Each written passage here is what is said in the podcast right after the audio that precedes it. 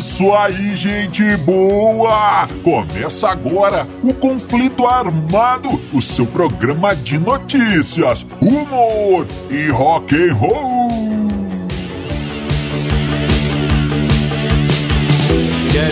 E vamos para as manchetes de hoje. The Purple, Frank Zappa e a fumaça sobre as águas. Lennon, Keith Moon, quem molhou a mesa? Lobão, Léo Jaime, Monique Evans, fofocas na Playboy. Tudo isso e muito mais no conflito armado que começa agora. Eu sou Bob Macieira e aqui comigo no estúdio meu arquirrival e melhor amigo Crânio. Tudo bem, Crânio? Tudo bem, Bob? Saudações, caros ouvintes. Tamo junto no rock. Tamo junto no rock, Crânio. E sem mais delongas, vamos ao nosso primeiro assunto. É, Crânio e amigo ouvinte, vamos começando o nosso conflito armado de hoje. Crânio, e essa história agora é uma das mais famosas histórias, um dos causos mais famosos da história do rock and roll. É Boa. uma história que junta o Deep Purple e Frank Zappa.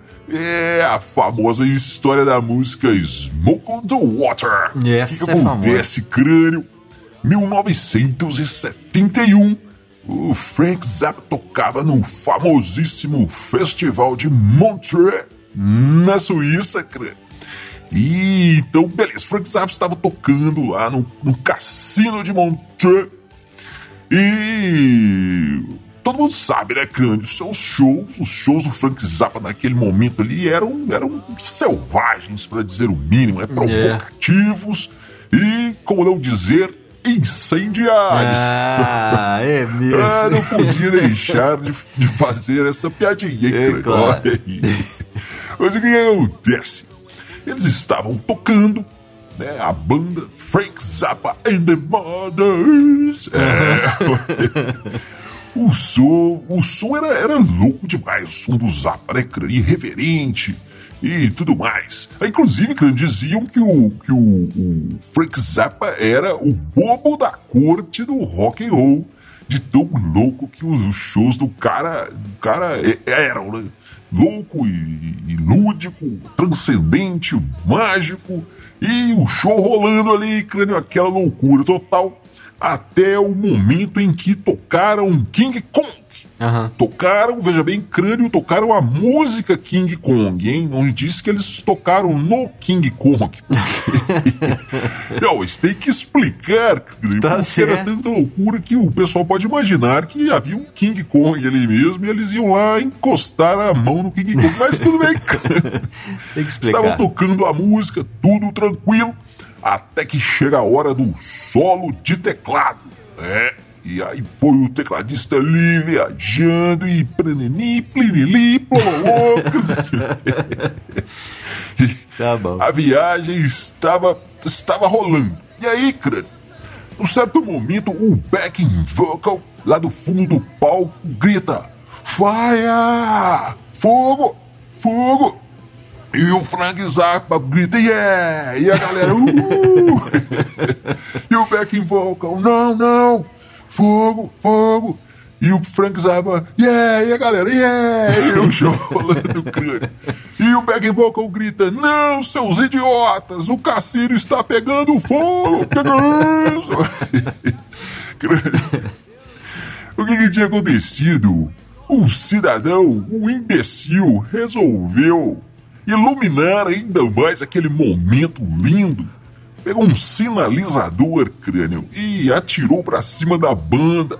O teto de madeira, né, baixo, acertou ali e pegou fogo no, no teatro. E no, no cassino, crânio. Aham. E o, o, o Frank Zappa ainda teve a presença de espírito de pedir aos fãs para saírem com calma E assim aconteceu, os fãs foram saindo ali calmamente e felizmente ninguém morreu. Houve pequenos ferimentos, um ou outro que precisou ir para o hospital, mas no mais, no mais foi tudo bem com os fãs, mas a banda, crânio, perdeu toda a aparelhagem. Foi tudo, tudo destruído pelas chamas. Só uma coisa sobreviveu, crânio, da aparelhagem toda da banda, instrumentos, tudo. Um cowbell, crânio, que é aquele. Como que eu vou explicar? É um sino de vaca mesmo. É um instrumentozinho de percussão ali que parece aqueles sininhos que colocam em é, vacas. Isso. Cowbell. A única coisa que sobreviveu. E, obviamente, a música que o Deep Purple fez sobre essa história. É, né, sensacional, né, Bob? E é o seguinte, cara, o, essa questão do cowbell é o seguinte, é percussão, né? Percussão é um, é um instrumento tão... Ele não, não estraga, não queima, né? Tão primitivo que o negócio é indestrutível. Mas o, o, o, o Frank Zappa estava marcado o que, que acontece? Seis dias depois eles tinham um outro show, num outro lugar lá e tal. Tiveram que alugar os instrumentos e foram, fizeram, estavam fazendo o show. E aí o que acontece? Entra um outro doidão, fã, maluco, e empurra o, Frank Zappa do palco, cara. Tem, é aqueles teatros, né, que tem aquele fosso onde fica a orquestra. Sim, sim. Frank Zappa cai lá, se machuca, ele teve que ficar é, um ano de cadeira de roda por causa disso aí. Ou seja, ele escapou de um, mas na outra semana é, rodou. Tá parecendo aquele filme, né? Premonição, que o cara escapa de uma, mas a, a destruição vem atrás dele. Mas enfim, ô Bob, pesquisando aqui, cara, é, eu achei um, um, um, um, fã do que estava nesse show, o cara chama Peter Schneider. Sim. E ele fez o, um, uma postagem lá contando a visão dele desse acontecido aí. O que, que ele fala? Ele contesta, inclusive, essa história do sinalizador. Ele diz o seguinte: o teto era baixo, né? Como você disse, e um mais um outro doidão lá teve a maravilhosa ideia de subir na, nas vigas do teto. E lá de cima, como bobeira pouco é bobagem, né? o cara teve mais uma brilhante ideia. Pegou a caixinha de fósforos ali que, que ele tinha no bolso, começou a acender os fósforos e jogar pra cima. Ei, ei. Fazer parte do show aqui também, fazer a minha contribuição, iluminação. É. E aí, Bob, um, um dos palitos de fósforo caiu no, no teto, entrou lá, e aí o resto a gente sabe o que aconteceu, né? Mas é. Aí o seguinte.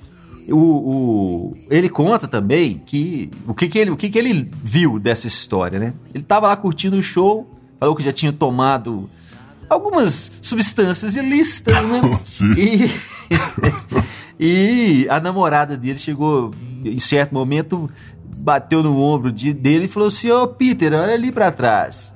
Ele olhou e tinha uma bola de fogo, né?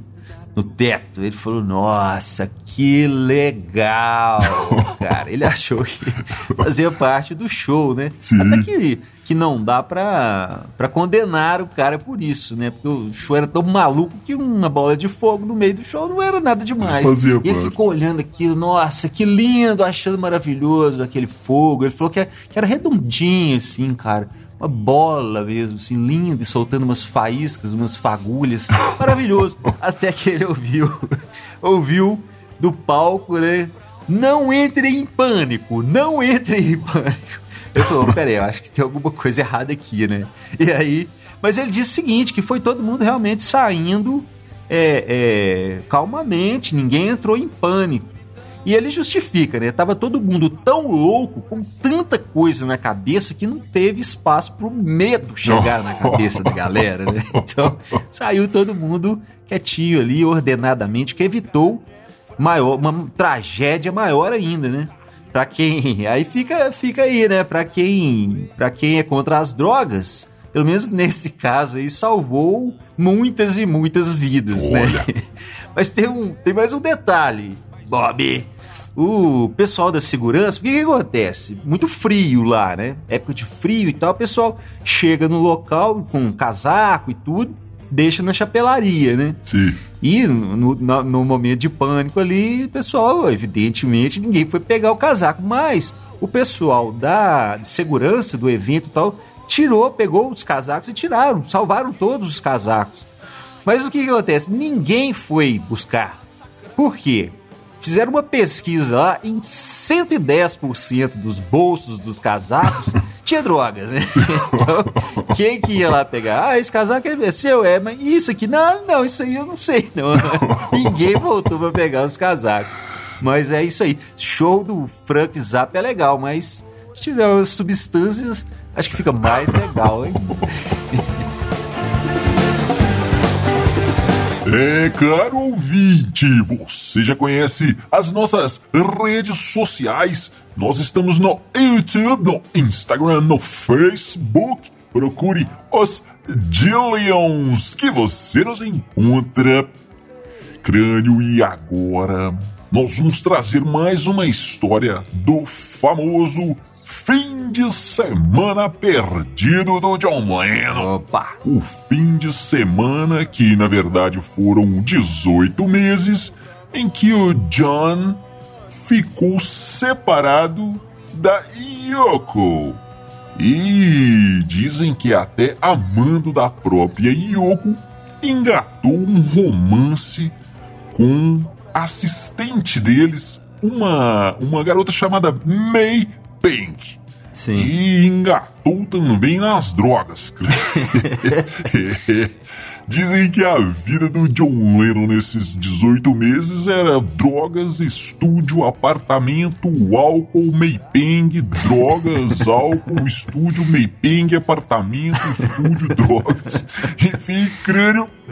Ele estava tentando nessa época aí cumprir um contrato de gravação estava precisando gravar um disco ali para cumprir o seu contrato com uma gravadora e acabou arrumando uns amigos. Uns amigos de gravação, uns amigos músicos e uns amigos cachaceiros, uns, uns amigos de farra, crânio. Certo. Entre eles, o nosso querido Keith Moon, batera do The Who, e nosso sócio aqui do conflito armado. Esse é. Aliás, crânio, eu poderia dizer que Keith Moon está entre os, quatro maiores sócios que, que temos aqui, não é? É. Seria Keith O- Moon, Gene Simmons, o Kiss, Keith Richards dos Stones e o Ozzy, né? O crânio, inclusive, crânio pensa só. Imagina uma banda com esses quatro, hein? Keith Moon na bateria, Gene Simmons no baixo, Keith Richards na guitarra e Ozzy Osbourne nos vocais. Meu Nos pô? vocais. Ah. Meu pai. Que banda louca, que banda alheira, hein? Nossa. Mas voltando à nossa história aqui, o que, que acontece? O John eh, gravava ou tentava gravar nessa época aí o seu LP Rock and Roll. E quem produzia era outro cara do rock and roll, cara muito doidão também, Phil Spector, o produtor mais doidão da história de- do- da música.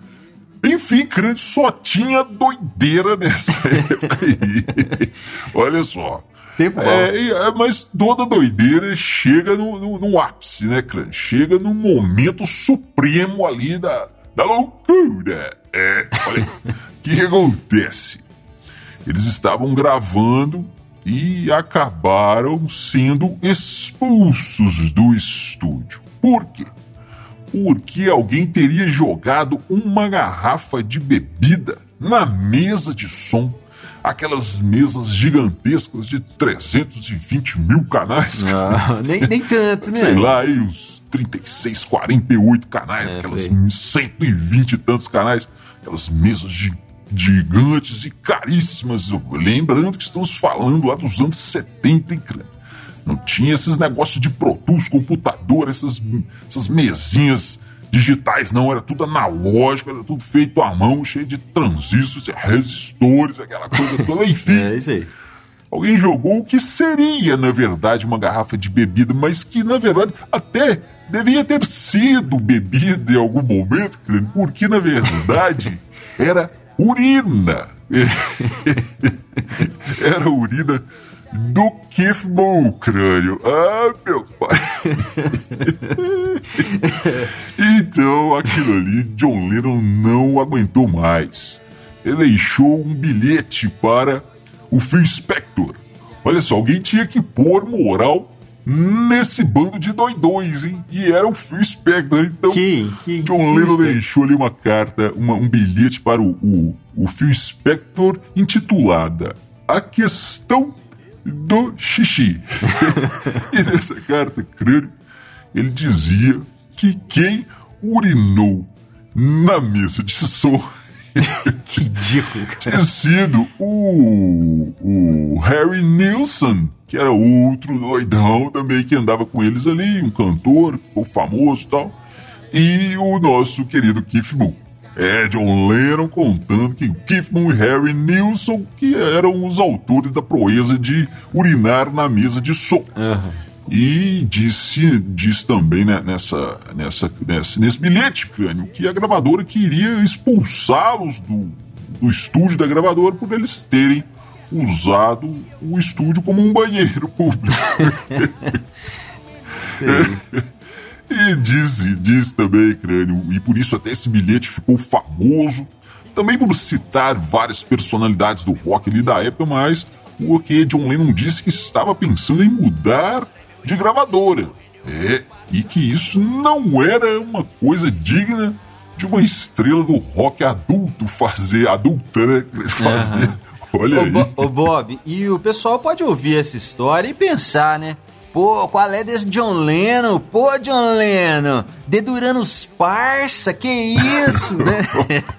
isso, Mas bom. a gente tem que lembrar que ele fala nesse, nesse bilhete pro, pro Phil Spector, ele fala, ó, fala aí pra gravadora pagar o prejuízo, qualquer coisa que tem estragado lá, a gente paga e tal. Afinal de contas, o John Lennon tinha muito crédito, né? Então ele, é ele assumiu o BO. E a questão aqui é o seguinte, né? É conseguir acompanhar o Keith Moon, né? Esse detalhe. Quem, quem que conseguia seguir o Keith Moon ali na, na, na farra, né? O John Lennon, na verdade, aguentou até muito, né?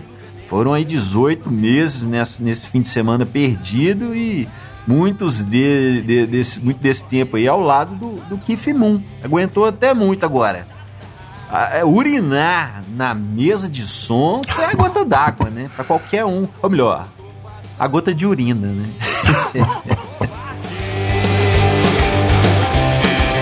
é crânio e agora a gente vai para a terceira parte da nossa série Roqueiros e a revista Playboy, oba, oba. onde a gente traz histórias dos roqueiros com a revista Playboy. é autoexplicativo, né, Crânio? Então agora o nosso, a nossa estrela é ele, Lobão. Lobão conta, Crânio, que o primeiro contato que ele teve com a Playboy foi é, a revista de novembro de 1969, que virou pôster no quarto dele e tudo. E lembrando então, Crânio, que a Playboy do Brasil é, durou de 1975 a 2017, ou seja, essa Playboy aí era importada. Lobão é. tinha as manhas. e depois ele conta também que ganhou uma coleção da Playboy, uma coleção. Seu tio deu uma coleção de Playboys para ele. O tio bom, hein? Esse era. Mas então, um ele conta da famosa capa da Monique Evans careca. E aí, crânio, temos que voltar no depoimento passado que foi do cantor Léo Jaime, que disse que namorava a Monique nessa época aí, nessa época que ela fez esse ensaio.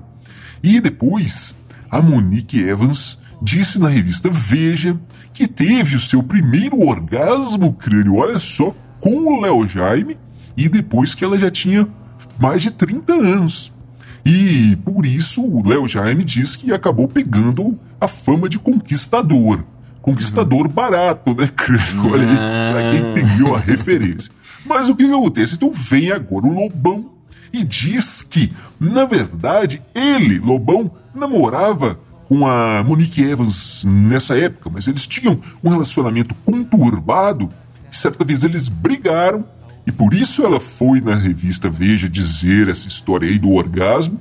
E por causa dessa briga também que ela teria raspado o cabelo, o crânio, só tudo isso só para fazer é. raiva no Lobão, hein? Enquanto namorava com o Léo Jaime. Uh! Ah, ô Bob. que, que é isso? Não, mas vem cá, cara. Isso aqui é programa de rock and roll, de de histórias do rock ou é programa de fofoca? não, cara, eu não tô nem aí pra quem pegou quem, pra quem traiu quem, pra quem raspou a cabeça para fazer raiva. Não tô nem aí. Agora, uma coisa ninguém pode negar, né? A Monique Evans, até careca, era linda, viu? O Teteia. É isso aí, amigo ouvinte!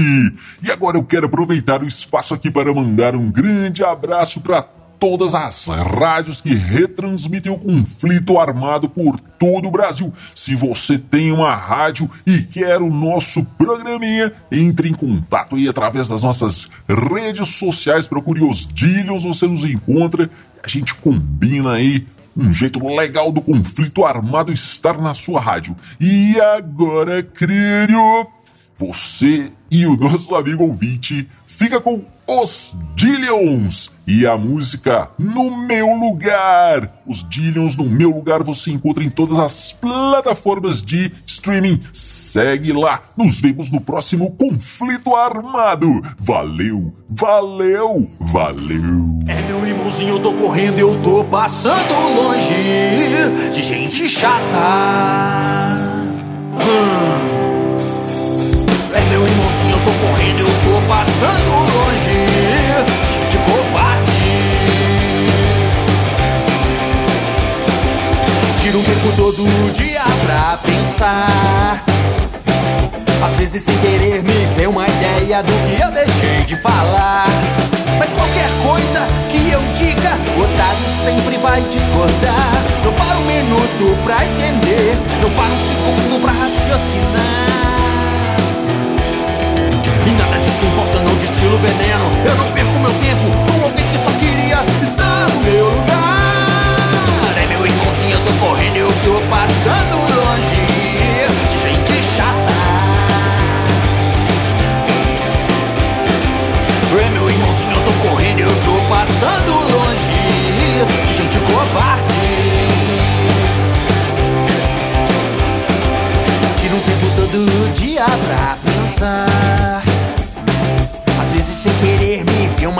é do que eu deixei de falar. E aquela mensagem que chega, procurando me provocar. A minha resposta é o silêncio. Não vou tocar tambor, falou um samba. e nada disso importando de estilo veneno, eu não perco.